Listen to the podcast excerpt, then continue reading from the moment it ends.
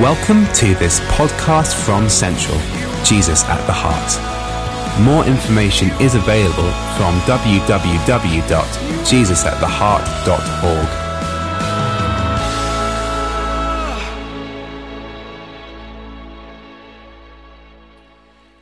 I would absolutely love it if you would turn in your Bibles uh, to the book of Psalms and uh, Psalm 51.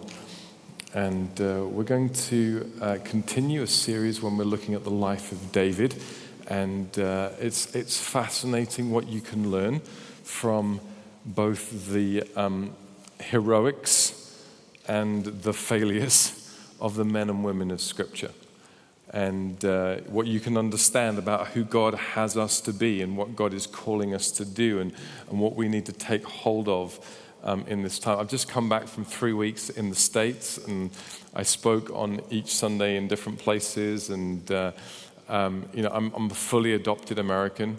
I, uh, I, I went to the baseball match at Turner Field in Atlanta on July the 4th. And uh, sang Star Spangled Banner, or as much as I, got about four lines of it. Oh, say, can you see? Ah, the Rockets were doing something, and someone else was doing something else. And, uh, and God bless America, and I pledged allegiance to the flag. I've no idea what that was all about, but everyone else was doing it, so I thought I'm in, you know, 50,000 other people. And uh, I don't know that, what that does for you, but I had hot dogs and uh, the whole thing. I, you know what I love about America? I love the kind of um, potential thinking. Do you know what I mean? Kind of freedom to dream, freedom to think big. I mean, there's a whole bunch of things that I would question, but the, but the freedom to, to fulfill your potential and to run with your dreams. And I come back to, to Scotland, and there is a danger in thinking, oh, you know, because, because there is a sense in our, in our culture that we want to damp everything down. So, you know, sit down, be quiet, don't dream big, don't get ahead of yourself. Whereas in America, they're going, come on. But you know what I see? I see potential in this nation. Uh, we, we, we are at a very interesting time. We've got a decision to make in not, not many weeks. And, and whatever side of that decision you, you stand, and it's really not my place to say, but, but the reality is we have an opportunity to forge a future for this nation under God. And there's an opportunity for us to say, what, what should Scotland look like in this future? And there is incredible potential in this room. Potential for you to be everything that God created you to be. Potential for you and I to run with the dreams that God has placed in our heart. Potential for you and I to be kind of catalysts of transformation in, in our little communities and in our city and for the nation. The potential is absolutely huge. And t- tonight I want to talk about unfulfilled potential. Because it kills me to see people who mean so much to God and have so much available to them and are supposed to do incredible things languishing in the shallows of life and of faith and experience. And it kills me to see it in me when I have so much to offer and so, so much of the time I don't walk in my anointing and my calling and in my potential. There is this enigmatic thing called potential. Parents know all about it. You know, when, when little Johnny is at the age of two and he toddles across a room and kicks a football, dads see dip and swerve and curl and think, could he be the next Ronaldo? There's potential. Educationalists know all about it. They get a, a, special student in their class who's got a mega brain and they begin to project potential into their life. What's going to happen when this person, you've got incredible potential. Sports commentators talk about it all the time. There is incredible potential. We, we could see it. And there is potential in this room. And it's palpable and it's exciting. But so many of us live on the shallow side of it and on the shadow side of it unfulfilled potential. And, and, and here's the thing for so many of us, we can point, if we're forced to, to a moment or an event or a decision or a choice, or something we did to ourselves, or some decision that we made ourselves, or something that was done to us, a regret, a shame, a limiting factor, and we can say that's the thing that limited our potential. And then we settled for less. I don't know what it was that, that drink, that financial decision, that night, that weekend, that relationship call, that business choice whatever it was. And we say that's the thing that stopped us. That's the thing that stopped us flying. That's the thing that stopped us stepping off. That's the thing that prevented us becoming that person that we thought we would always be or we dreamt we would be when we were very young. Here's the thing it, it wasn't the moment or the event itself, the decision or the choice that became the limiting factor in our lives. It was that we didn't know how to recover from that moment. We didn't know how, how we could recover from that decision. We didn't know how we could recover from that failure. We didn't think we would ever be able to do the things that we dreamt we would be able to do because we thought we were disqualified from it. We thought there was no way forward from it. We thought, well, that sort of cuts us off and gives us a ceiling here because we, if we'd have been perfect, we could have done that. But no, we can't do it anymore. And we live for less and we live limited.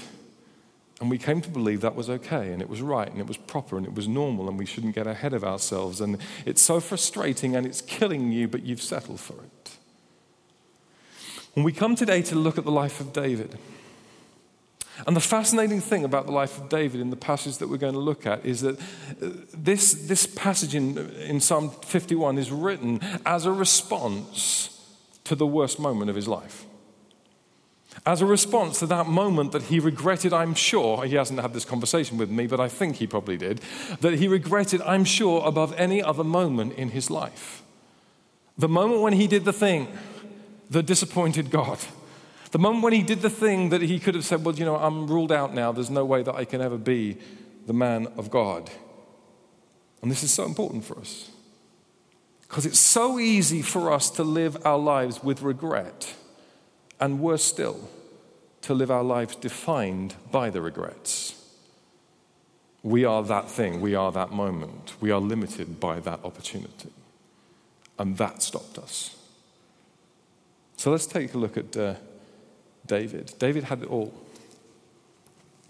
I mean, if you think you've let God down, think again. Because you may have let God down, but you've not let God down like David let God down. I mean, David was the man after God's own heart. He was, it, there's never been someone who was loved as much as David, really. David was the prophet of God, the priest of God, and the king of God. Saul had slain his thousands and David had slain his ten thousands. David was full of the grace and favor of God. God just loved him so much. And, and, David was able to take the ark of God, which was the, the, the, living presence of God, into the city of God in Jerusalem. And he was able to unite the tribes. And he was the king above all the kings. He was the king. And he was just amazing. And then he fell. He fell big style. In, in 1 Samuel chapter 11, 2, 2 Samuel chapter 11, we read that it was springtime when kings went to war.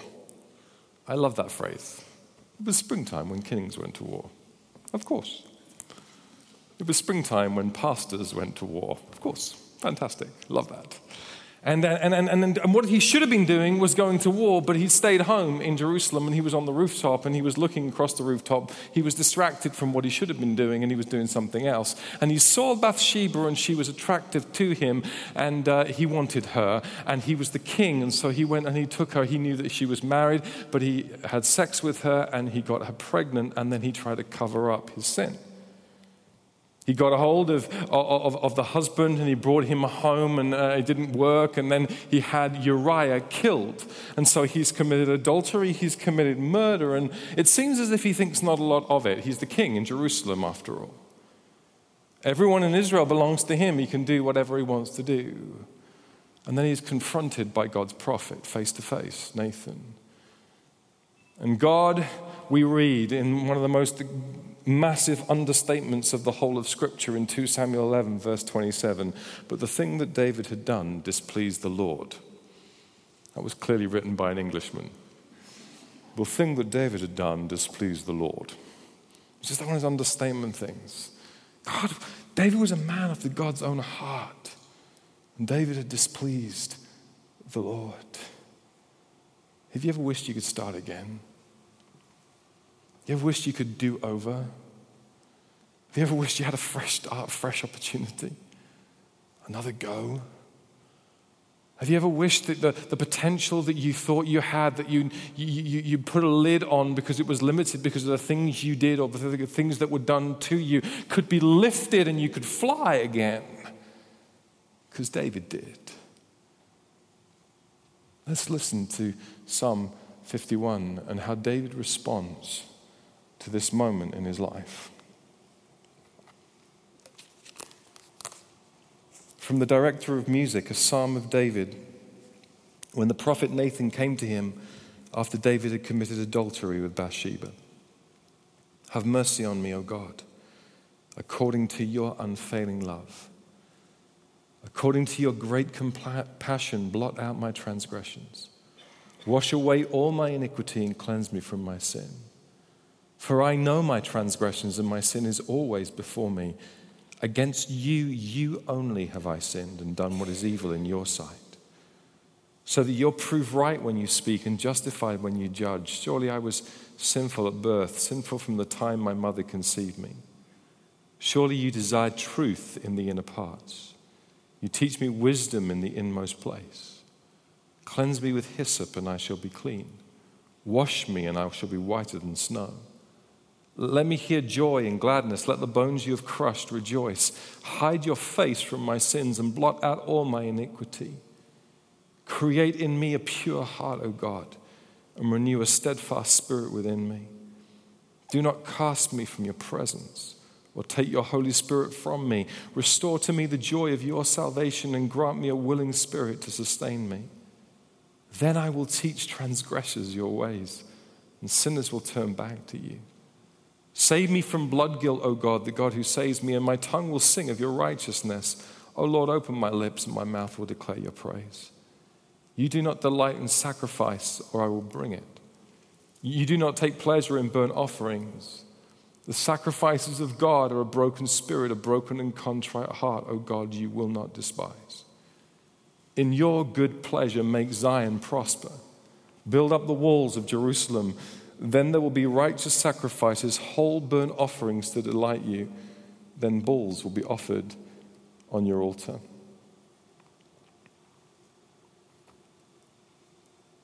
Father, we just ask that you would uh, speak your truth to our hearts today. For those of us who feel as if we're limited, for those of us who live out of less, for those of us who once had dreams that have been squashed, we ask, Holy Spirit, that you would come and you would help us learn how to recover and walk with you again. Because we don't want less or limited. We want to realize the potential that you have placed in our hearts. And we want it now. Amen. I guess we hear this story and we think, how could David have done such a thing? And then, how is it possible for David, who's done this horrendous thing, to be restored and to, to pray this audacious prayer? I mean, basically, in this prayer, he's saying, Lord, just completely restore me, completely forgive me, completely clean me up, and it'll be okay, and I'll have another go. I mean, he puts it in flowery language, but that's what he basically says. How is that possible? Let me, let me say this we all sin. We all sin. Uh, I'm not trying to belittle sin or the severity of sin or, or, or, or, the damage of sin, but, but, but understand me, we all sin. We're all predisposed to put ourselves at the center of our world, which is the fundamental root of all sin. We're all predisposed to place ourselves at the center of our lives and say, it's all about me, and I'm going to look out for number one, and I'm going to make sure I'm okay, and I'm going to satisfy the desires of my heart and stuff for anybody else. And, and, and instead of placing God there, we place ourselves there. And David says, I'm David the king. and do what I want to do. And she's attractive and she's part of the kingdom, and I'll take her. We're all predisposed to do that. We sin. And we're generally predisposed to distraction. To, to, to, to not be the person that God has called us to be, to be somebody else, to not do the things that God has called us to do, but to do something else. It's called distraction. And David is on the rooftop in springtime when he should have been at war. He's distracted and he's doing something else. We're all predisposed to do these things, to not pursue with our whole heart God. We all sin, we all have weaknesses. I've got weaknesses, you've got weaknesses. I don't know whether your particular particular weakness is appetites or what kind of appetites your particular weakness is, or your particular weakness is ambitions or what kind of ambitions, or your particular weaknesses are approvals or what kind of approvals that you try and live for. I don't know what your, your particular sin temptation is, but I know that you've got one because I've got one. And if you knew the stuff that was in my life, you probably wouldn't want me to be your pastor, and the same was true of you because we've all got stuff and we all sin. And, and, and, and here's the thing I want to say most of us are hardwired when we sin to cover that up. Most of us are hardwired to automatically move into the kind of justification, and it was because of this, and I need to cover that, and make this thing happen, and, and compound the failure by rationalizing and justifying, and adultery becomes manipulation, manipulation becomes murder, and murder becomes a displeasure of God. And that's, that's what happens. Let me say something that, that sounds like the kind of thing you wouldn't expect me to say. The, the sin thing is not the thing that gets you stuck. The sin thing is not the thing that limits your potential. Now, don't, don't misunderstand me. Sin is a grievous and, and dreadful thing because sin is essentially is, is, is you, you removing yourself from the center under the presence of God and running away from Him and not pursuing His purposes, and it's a dreadful thing. But it's not the thing that gets you stuck more often than not. You can find yourself in an incredibly deep and dark pit from which it's really hard to escape because of the sin in your life. But the thing that gets you st- stuck and the thing that destroys potential is our inability to recover from the mess we create and our inability to move on from the mess that other people leave in our lives. It's not so much the sin, because the sin is forgivable. The sin is something that God wants to deal with and, and, and, and deal with in our lives. But, but, but uh, the thing that gets us stuck is our inability to move on, our inability to deal with it, our inability to recover, and our ability to stay in that place where we're continually poking our failure and continuing to live out of our failure and continuing to live out of our lack of potential and continuing to live out of our loss and continuing to live out of our pain. And that begins to define our lives. And we're limited. And, and the beauty of what we discover here is David, who should never ever be trusted by God again, who should never ever father the line of Jesus who should never ever have this potential released in him, who should never stay the king, gets restored because he taps into the God of grace. Because he knows how to recover. It's your inability to recognize the forgiveness and restoration thing that keeps you stuck. This is huge, guys. Because so many of us get stuck in the we will always carry that stuff around with us, we know it. So many of us get stuck in the living in the shallow, shadow of the failure of that sexual mistake or that stigma or that financial decision or that failure or, or that sin that can be forgiven but never gets forgiven. See, see, this story is here in the Word of God, not so that we might learn just some really clever insights into the history of the people of God but, but this story is here in the scriptures so that you can reach your full potential, so that you can fully participate in the mega plan of God, so you can be forgiven. This story says you can be free. This story says you can be right with God, whatever you've done. This story says you can recover, and this story says you can get another shot.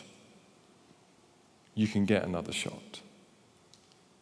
So let's just spend just a few minutes taking a look at what David says and how he says it and, and what that means for us.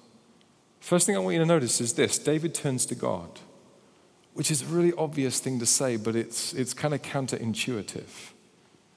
Because, because shame would, would make you want to run away from the God that you've rejected.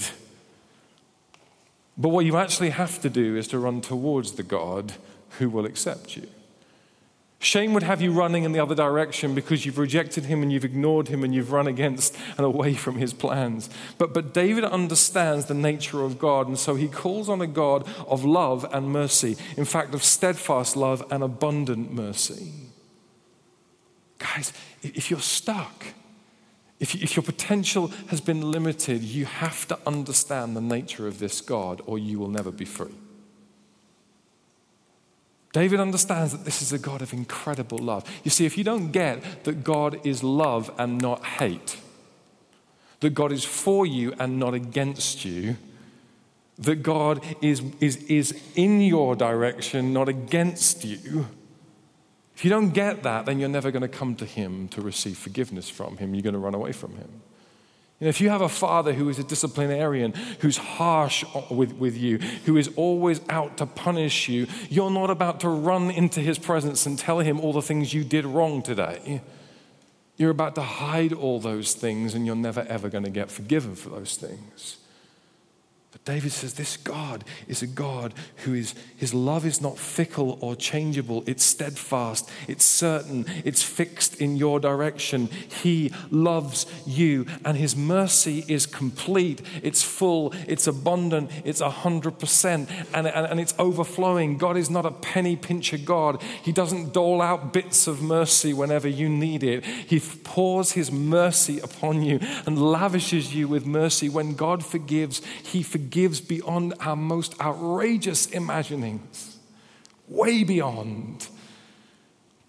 So there's a phrase that David uses later on in the Psalms, which I, when, when, I think he's thinking back to this incident, and he says in Psalm 103, he, he puts our sin behind us as far as the east is from the west. That's how far he has removed our transgressions from us. How far is the east from the west? Well, if, if you set off walking east, how far do you have to walk before you get west? You, you never get west. You just keep walking east, unless you walk in circles, which clearly is not the point of what I'm trying to say. But you, you just never get west. It doesn't exist. That's how far it's diametrically opposed. You're never going to run out of the love of the mercy of God. Turn to God. There's no other place. And, and then David gets real about the state of his life without God. Guys, you can fool most of the people most of the time, I have discovered. Hmm. and you can even fool yourself a lot of the time that you can sort it out and you can fix it and you can make it happen and you can cope until you can't. But you can fool God none of the time because he is here and he sees and he understands and he is God. He completely knows what it's about. He completely knows what you have done. He completely understands your reaction to what's going on in your life. And David wisely recognizes his state. I know, verse 3, my transgressions and my sin is always before me. He knows, guys, I know this is huge, I know this is serious, and I know it has the potential to mark my life for the whole of my life. I'm not, I'm not brushing under the carpet. I'm not pretending it'll just blow over. This is serious stuff. And then he uses three words three words for sin. Three words that, if you'll humor me just for a moment, are really important for us to understand. He uses the word transgression. And it, it comes from a, a Hebrew word root, and it means to cross a forbidden boundary. And David says, I have crossed the boundary of your moral law, God, and I am at war with you. Serious stuff. I'm at war with you. Why does he say that? Because he understands that every sin is sin against God.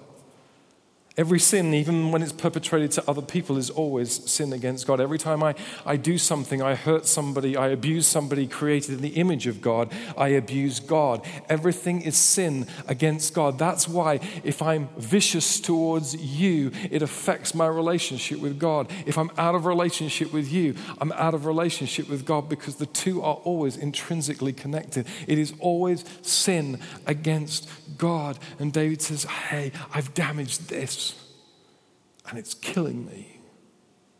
It's transgression.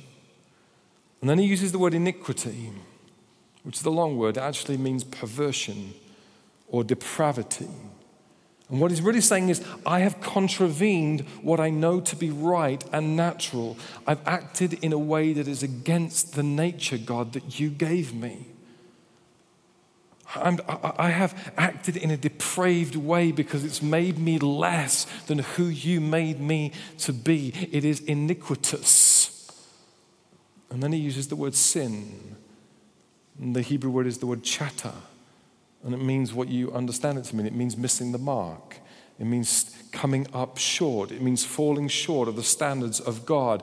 And David is saying, I was created to walk in incredible potential, and I have not fulfilled my potential because I've fallen short of my potential, because I have done the things I should not have done, even though I knew. And David is saying, I'm, I'm fessing up. My hands are up, my head is down.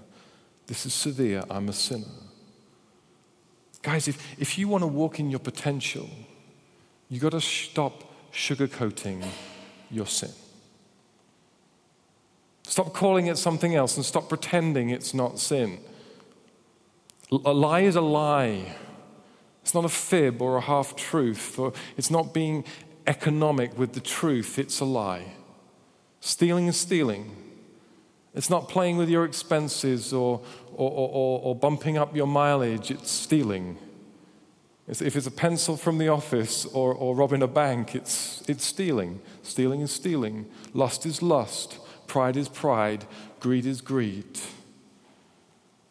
And let's stop rationalizing it as well. We don't preach this way very often, so forgive me. But let's not stop rationalizing it as well you know, it was because of this, and I know it's wrong, but I was lonely, or morality changes, and what was not, not acceptable in one generation is acceptable in this generation, and everyone else is doing it, so I'm doing it, and it's not really going to hurt anybody, and no one's going to know about it. And uh, no, no, no, no. It's transgression, it's iniquitous, and it's sin. And, and why it's so dangerous is it breaks the heart of God. And why it's so dangerous is it because it cuts you off from your relationship with God, the relationship you were supposed to have when you're supposed to walk in the cool of the garden in the middle of the day with God, because that's who you are. David said, I'm, I'm stuffed. Turn to God and get real about your sin. The Apostle John says this He is faithful and He is just and he will forgive us our sins if, if, if, if, if, if, if, if we confess our sins. Says, you know, I, I don't want to live in the shadowlands of unfulfilled potential because I'm not willing to fess up to the stuff that I have done which keeps me away from the heart of God. Because that's my limiting stuff that I'm not able to recover from this. It's not the sin in my life, it's the fact that I'm not able to recover because I'm not able to receive the forgiveness that God is willingly able to give me and wanting to give me because I'm not willing to accept. So I'm, I'm, I'm done. I'm desperate for this. You are everything I need. Without you, I have nothing. Without your blessing. My friend, if you don't know you can be forgiven, and if you don't put yourself in a place of receiving the forgiveness of God, you can live the whole of your life limited and shackled by the shadow of your failure. And David doesn't want that, and neither do I. And then David does something which is just, I mean, if he'd just stopped there, it'd have been fine. But then David does something which is just audacious and you want to slap him around the head and say, how, could you, how? Well, you know, clearly I don't want to slap him. Well, I do actually. But, you, you know, you just think, how could you, how could you ask God for this?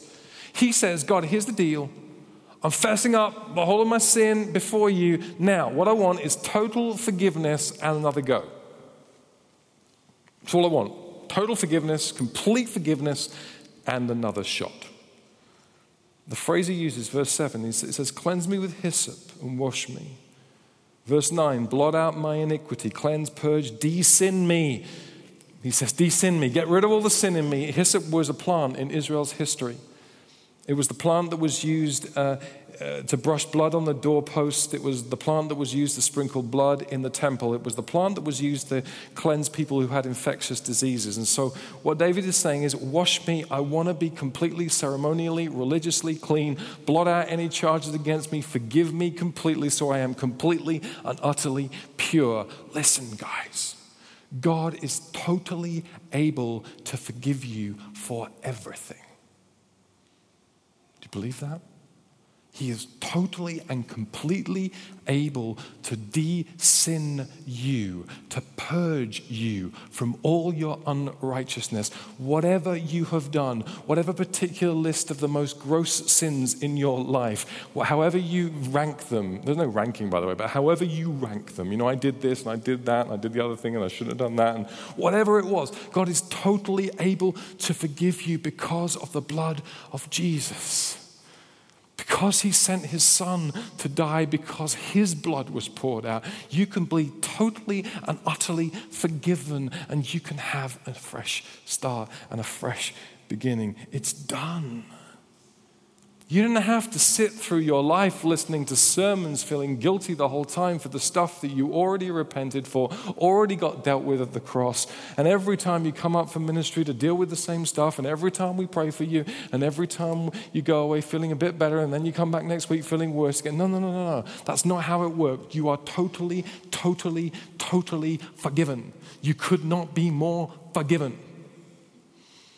It's done. David says, I want total forgiveness. And then he says, I want another shot. Which is another thing altogether, isn't it? I, I, I play golf. I think I play golf really well.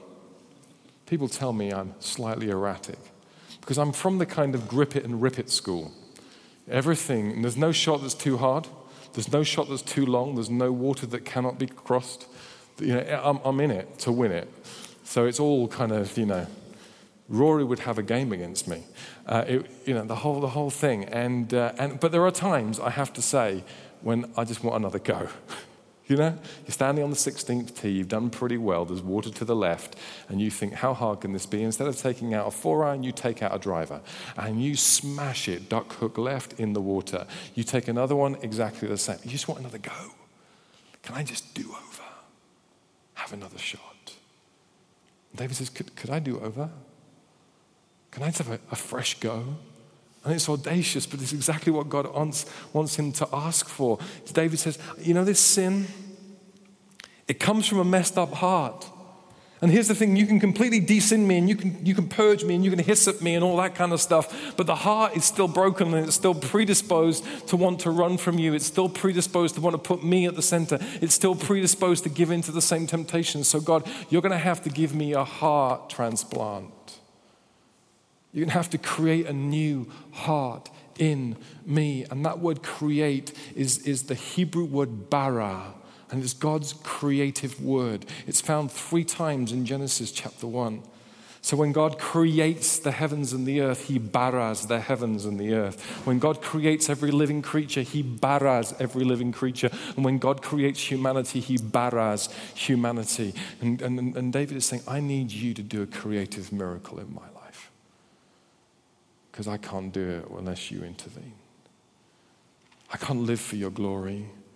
I can't stand and I can't reach my potential. I can't run with the dreams that you've placed in my heart unless you bara me, unless you create a new heart in me. And if you do, I'm going to have passion of a completely different kind. If you do, I'm going to want to tell people about you. If you do, I'm going to want to worship you like I've never worshiped before. If you do this, everything is going to change because the transformation you do in me suddenly is going to be the transformation you do through me because you have done an incredible thing. You've forgiven me and you've cleaned me and you've made me new. Here's the thing, guys you have incredible potential. It's pregnant in this room. You have incredible potential. And so many of us live limited lives with, with, with the ceiling of our shame and the ceiling of our guilt and the ceiling of our failures and the ceiling of things said over us and the ceiling of things done to us that limit us and prevent us running with our dreams and prevent us being the people that God called us to be. And even our culture will become a ceiling for us and saying, Not you, not for the likes of you, don't run, don't shout, don't stand up, don't dream big. And God says, I want you to lift the lid of your potential. The thing that happened to you, the thing that was said over you, the thing that was done to you, the thing that impacted your life, the way in which you sinned, that decision, instead of marking your life negatively because it limited or reduced or disabled you, now can mark your life positively because it can become the leaping off point for an extraordinary life. A life of dependence, a life of forgiveness, a life of broken joy, a life without fear, a life without shame, a life without less, a life with a new heart that is a recreated heart. And David says, I'll tell everyone.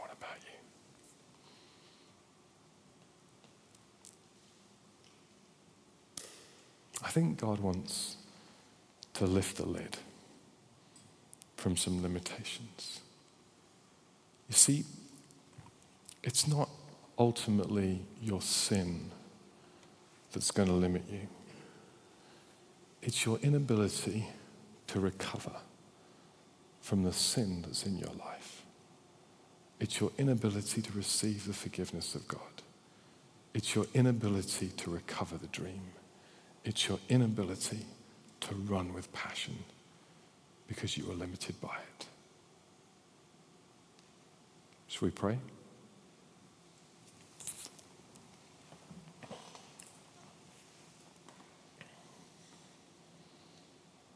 Hmm.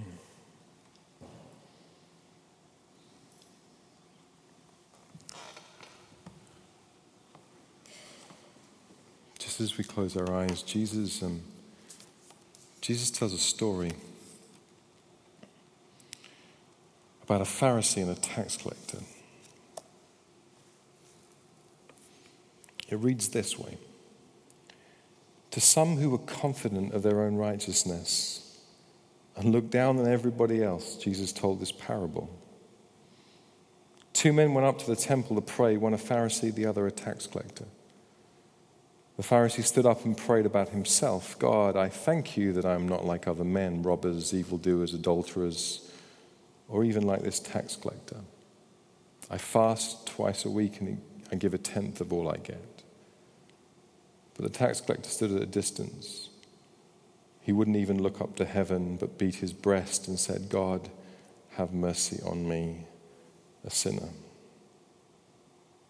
I tell you, this man, rather than the other, went home justified before God. For everyone who exalts himself will be humbled, and he who humbles himself will be exalted.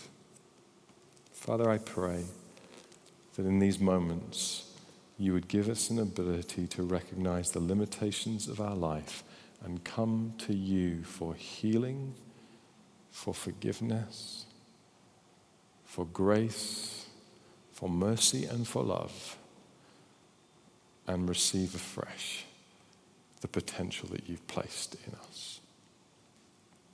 Holy Spirit, would you come? Would you fan into flame dreams? Would you call us by the name you used to call us? Would you remind us of your purposes? And would you break the shackles of limitations?